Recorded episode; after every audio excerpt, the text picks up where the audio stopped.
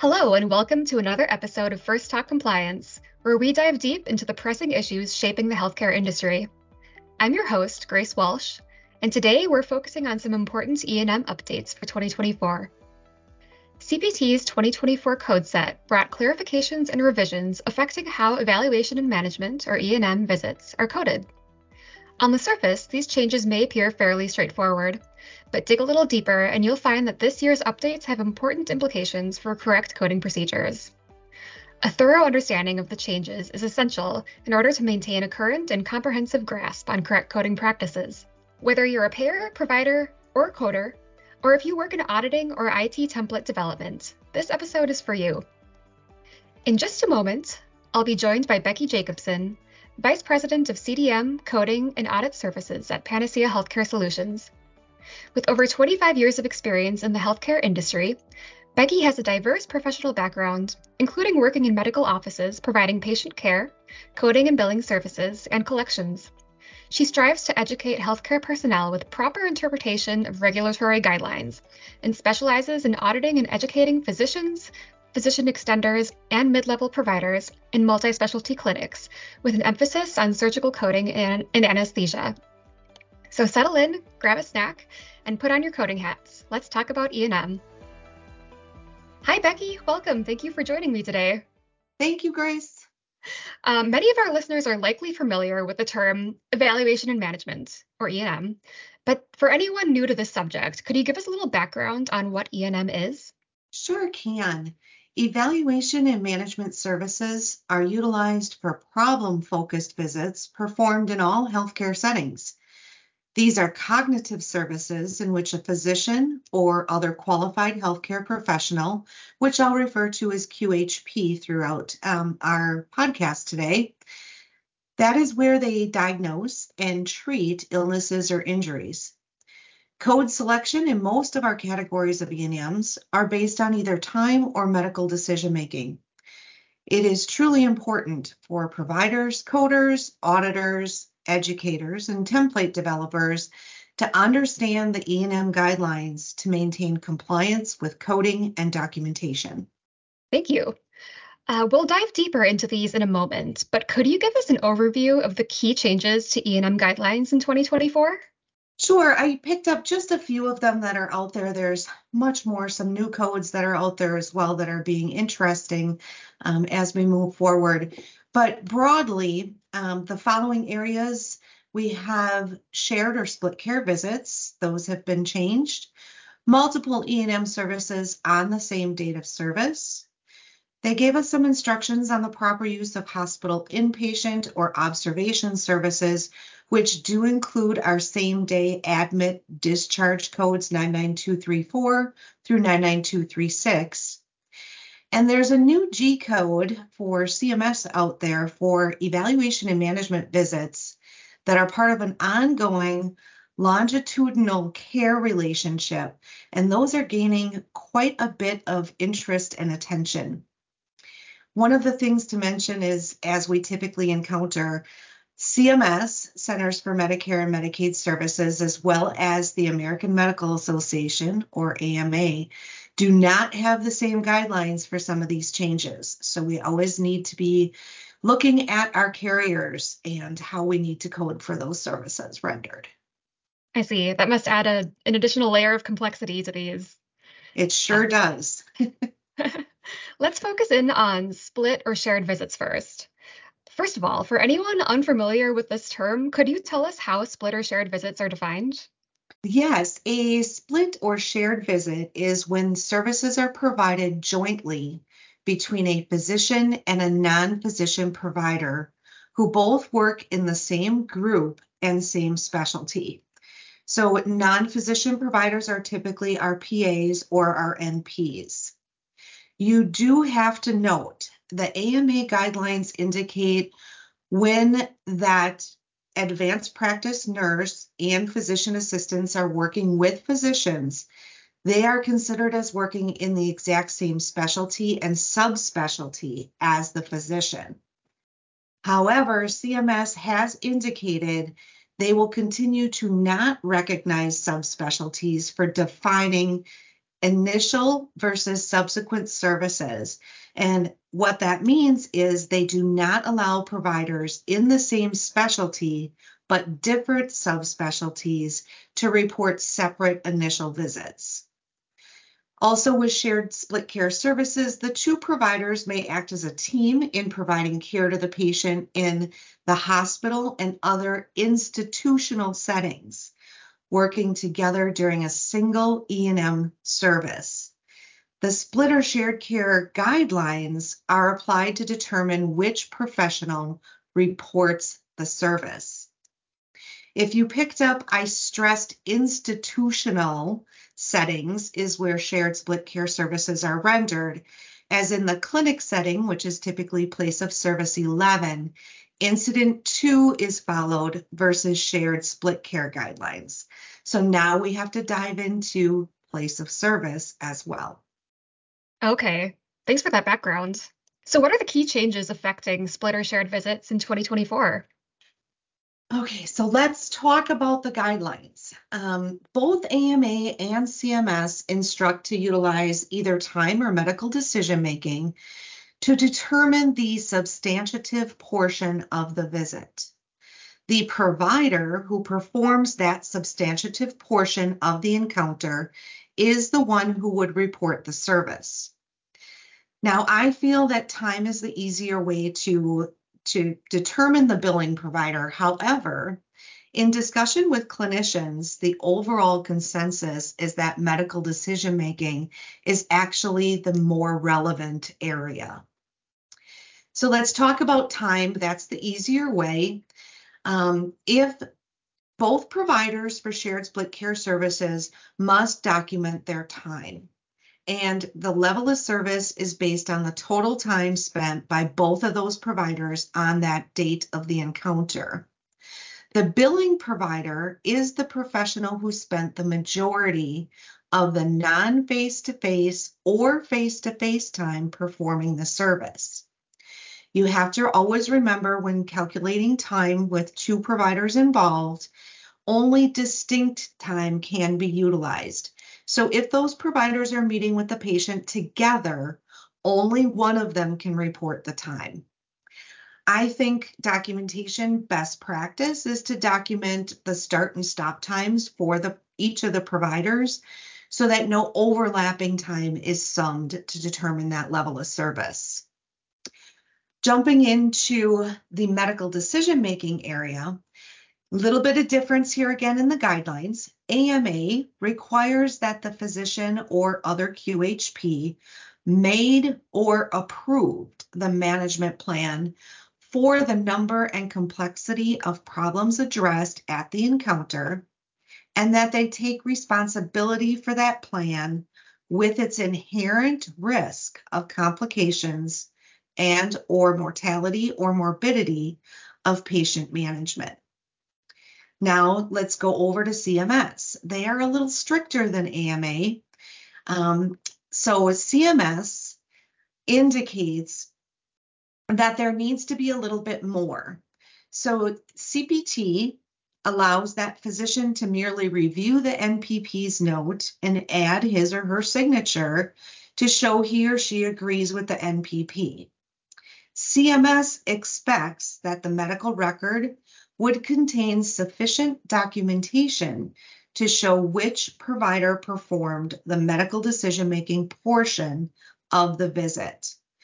So that what that means in a whole is that a physician's signature on its own is likely not enough to support billing under the physician for that split shared care visit. So the recommendation here would be to put a policy in place for your facility. If you're doing a lot of these shared split care services, you want to ensure that providers understand there's a difference between AMA and CMS as well. Also, um, CPT Symposium, always attend it every year, highly recommend it. The CPT panel determined um, that they were going to give a little more guidance with the hopes that CMS would adopt this guidance in 2025. What they say is a physician or other qualified healthcare professional has performed two of the three elements used in the selection of the code level based on medical decision making. So remember, we have three areas for medical decision making. If the amount and or complexity of data to be reviewed and analyzed is used by the physician or other QHP to determine the reported level of service, assessing an independent historian's narrative and the ordering or review of tests or documents do not have to be personally performed by the, that physician or other QHP. They say that this is because the relevant items would be considered in formulating the management plan. So don't need to personally perform those in order to be the billing provider. However, independent interpretation of tests and discussion of the management plan or a test interpretation must be personally performed by the physician or other QHP if that is used to determine the level of service. So, what they're saying here is the billing provider, if there is an independent interpretation of a test and discussion of the management plan or a test interpretation, that has to be personally performed by the billing provider. The provider who bills the split share care visit has to sign and date the medical record. However, I want to put a best practice in here. We always say when you document, you sign. So I would recommend that both providers sign and date the note. One last comment CMS does require modifier FS, that's F as in Frank, S as in Sam, on all shared split care visits. So keep in mind when we have a new modifier, it's probably going to be watched and monitored, and there probably will end up being some type of OIG RAC audit review on those. So always keep that in the back of your mind. Perfect. Um, and you mentioned multiple E&M services on the same date as a category affected by the E&M guidelines updates. Let's dive into this next. What do these changes look like? This is interesting. Again, we have a difference between AMA and CMS. CPT, so AMA does allow reporting two services by the same practitioner on the same date of another E&M service, whereas CMS does not. So we're going to talk about CPT guidelines. A patient may receive E&M services in the same or more than one setting on a calendar date. So there are circumstances in which the patient has received multiple visits or services from the same physician or other QHP or another physician or other QHP of the exact same specialty and subspecialty. Remember, this is CPT, who belongs to the same group practice. The hospital inpatient and observation care services and nursing facility services are per day services. So when multiple visits occur over the course of that single calendar date in that same setting, you only still report one service code. When using medical decision making for that code level selection, we would aggregate that medical decision making over the course of that entire calendar date and for time, we would sum the time over the course of the day using the guidelines for reporting time. If we have multiple encounters in different settings or facilities, that is, the patient can be seen and treated in different facilities, so they can go hospital to hospital transfer, for an example. When more than one primary E&M service is reported and time is used to select that level, only the time spent providing that individual service can be allocated to the code selection. You cannot count time twice when reporting more than one E&M service, so no overlapping here. For prolonged services, those are also based on the same allocation and their relationship to the primary service. The designation of the facility may be defined by licensure or regulation. So, this is a very important factor to know prior to coding for those two E&Ms on the same data service. If you transfer a patient from a hospital bed to a nursing facility bed in a hospital with those types of nursing facility beds, that is considered two services in two facilities because you are discharging the patient from hospital over to nursing facility. An intra facility transfer for a different level of care. So if you're moving a patient from a regular unit to a critical care unit, that does not constitute a new stay. That patient is just moving within that same facility. In the emergency department, or services in other settings that can be in the same or different facilities. The time spent in the emergency department by a physician or other QHP who provides a subsequent E&M service can be used in calculating total time on that date of service when they are not reporting the ED service and the other E&M service is reported. Always keep in mind there's no time components that are included in the descriptor of the emergency department codes. For discharge services and services in other facilities, each service may be reported separately as long as the time spent on discharge is not counted towards the other level of service for the subsequent service. So you can't double dip on your time here. This also includes any hospital inpatient or observation care services, including those same day admit and discharge codes, because those services are also selected based on medical decision making or time. When those services are reported with another E&M on the same calendar date, time related to the hospital inpatient or observation care service cannot be used for code selection of the subsequent service.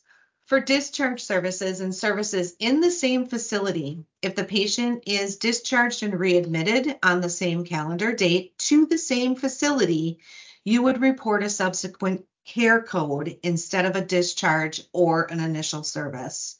Um, for the purposes of E&M reporting, that is considered a single stay if you have discharge services and services in a different facility.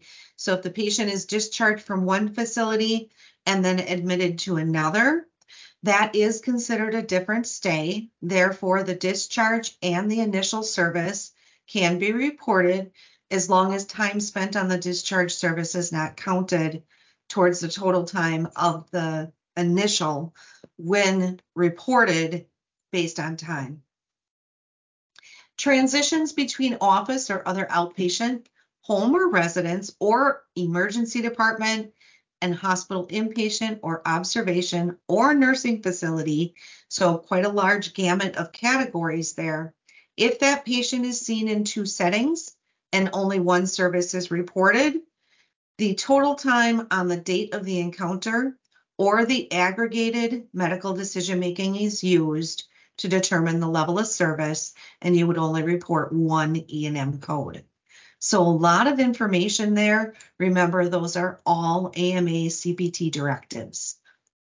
I see. So between the split shared guidelines and the multiple visits on the same day, it seems like there's a common theme of clarifying guidelines to avoid, as you said, accidentally double dipping when determining and reporting level of service. Is that fair to say? Yes, that is very true. Got it. All right, we can move on to the next topic uh, proper use of hospital, inpatient, or observation services, including admission and discharge. So, this encompasses CPT codes 99234 to 99236. What are the important changes to note here? So, the goal of these updates is to provide direction on the appropriate use or label of certain types of services for coding and create consistency with CMS, particularly addressing those short stays that are less than eight hours. There is a very nice table that was provided um, regarding these and how they want us to look at these. So, if the patient's length of stay, let's say they're placed either inpatient or observation, that's exactly what we're talking about here, If the length of stay is less than eight hours, you are to be reporting the initial codes only.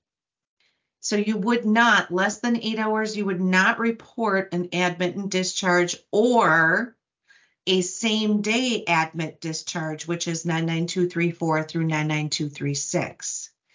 Now, if the stay is eight hours or more on the same calendar date, that is where you would use your same day admit discharge codes.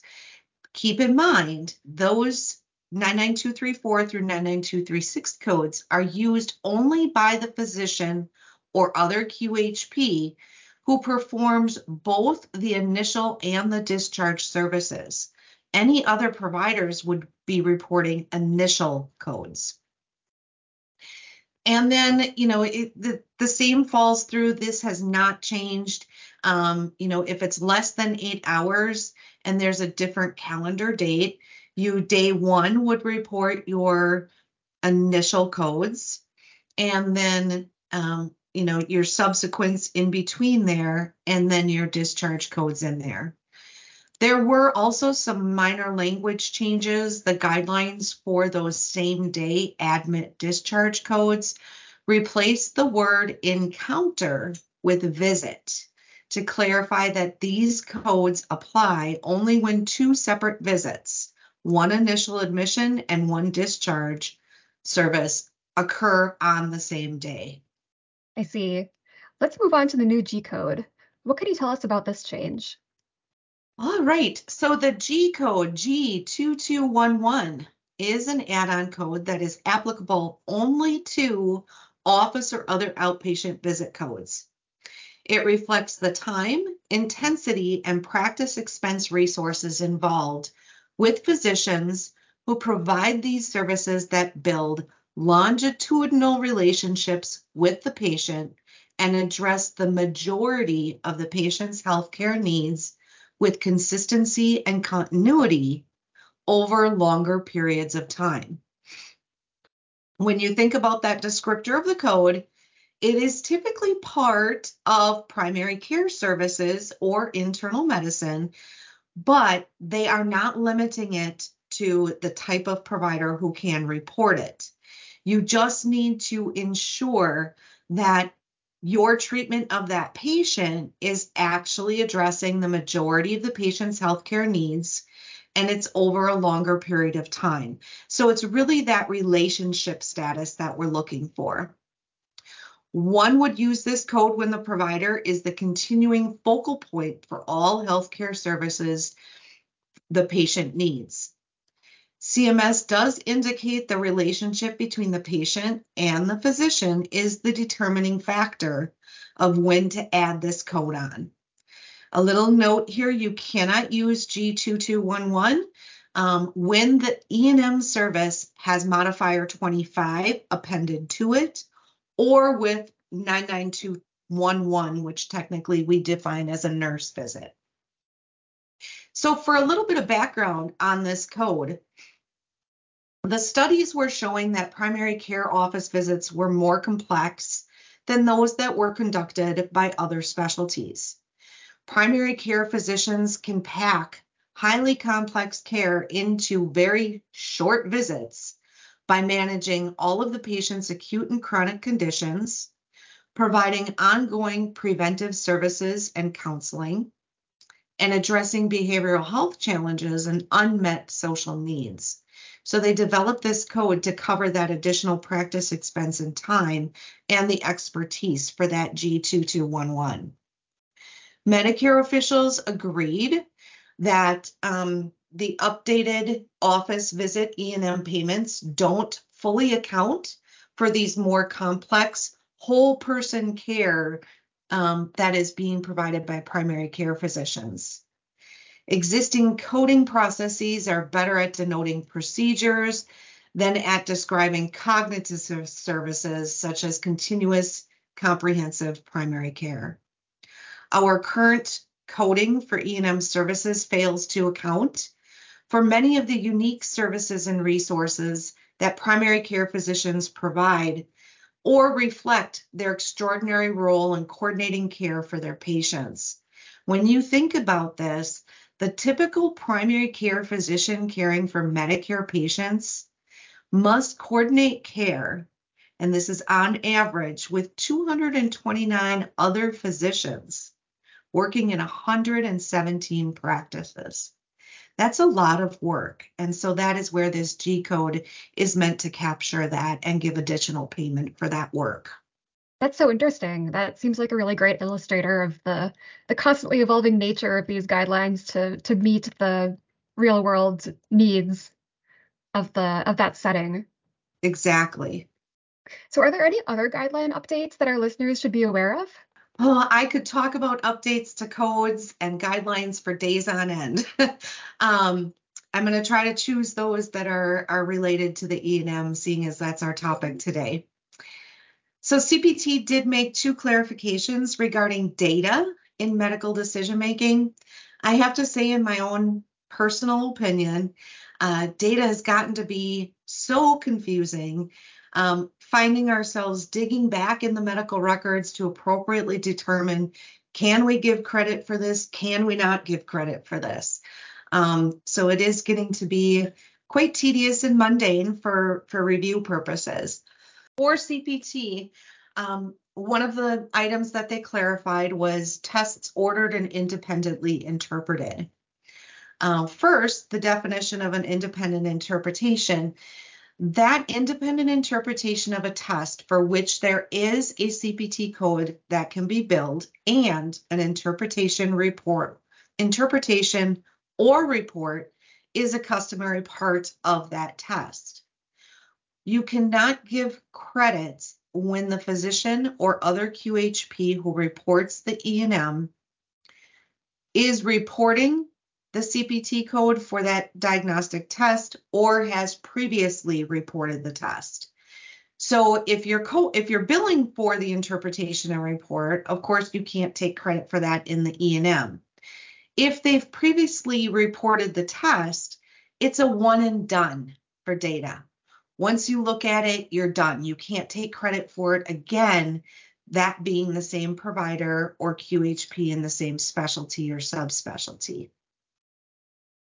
So some types of the inter- some type of interpretation has to be documented, but it doesn't need to conform to the standards of that complete report.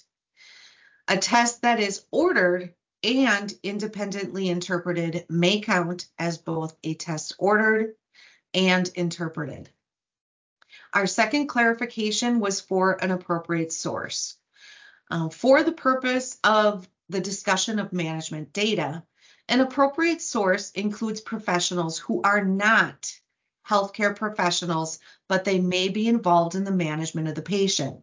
So this could be a case manager, a teacher, a lawyer, a parole officer.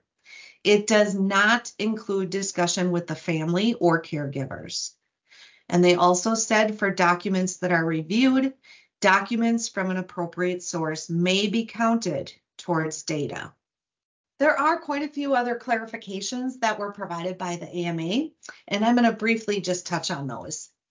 So, regarding the number and complexity of problems addressed at the encounter, which is one of our elements that we utilize in selecting the level of service, AMA indicated multiple new or established conditions may be addressed at the same time and may affect medical decision making.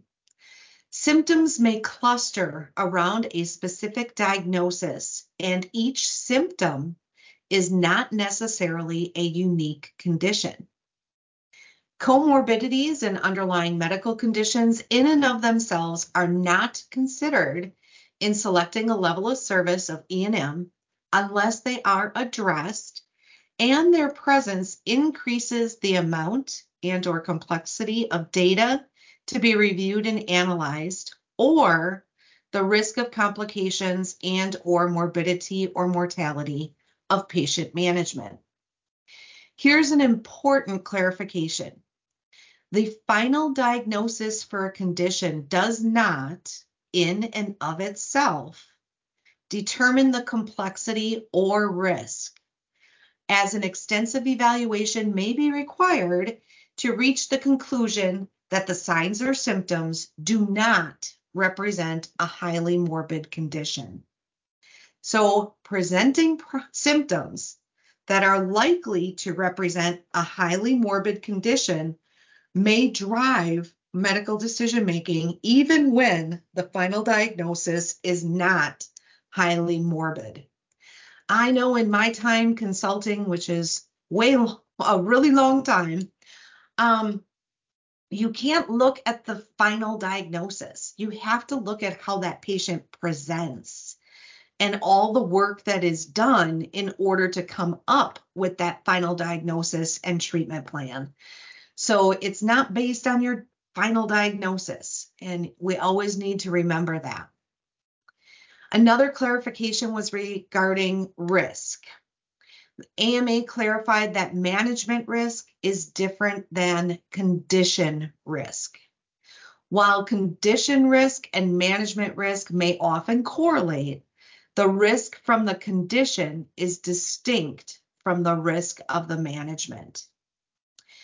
Talking about management risk, AMA also clarified um, controlled substances um, indicating that the level of risk is based on the usual behavior and thought process of a physician or other QHP in the same specialty and subspecialty, and not simply based on the presence of an order for that controlled substance.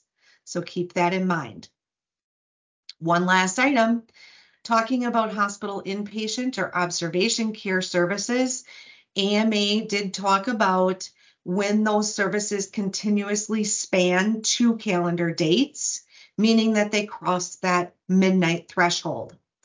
AMA clarified in this circumstance, you report a single service and report that service on one calendar date. If that service is continuous before and through midnight, all the time can be applied if you're utilizing time for your level of service. CPT doesn't provide instructions on what data service is reported. However, CMS did indicate that you would report the date the patient encounter begins. So again, um, no directive versus some directive from CMS. So you need to determine what you're going to do with that internally. Got it. So we've covered a lot of ground in this episode. Um, so just to zoom out for a moment, could you speak to what are some of the common errors that you see in E&M coding? And do you believe that these guideline updates will help resolve these problems? So common errors, eh, the documentation is really important. And, you know, oftentimes I, eh, I, I have providers that say to me, if I do this and this, that's a four, right? Well, no, I really need to see the documentation. And one of the things that typically we see lacking is the medical decision making process. Um, this really is the thought process of the provider. So, and the work that they did. And we need to try to get that on the paper, which is very hard for providers to do because nine times out of 10, it is a manual data entry process. So those providers should be educated on how to appropriately document the medical decision making process within their assessment and plan, preferably. The guidelines themselves, they do clarify some frequently asked questions. However, from a documentation perspective, it's not really going to solve any problems.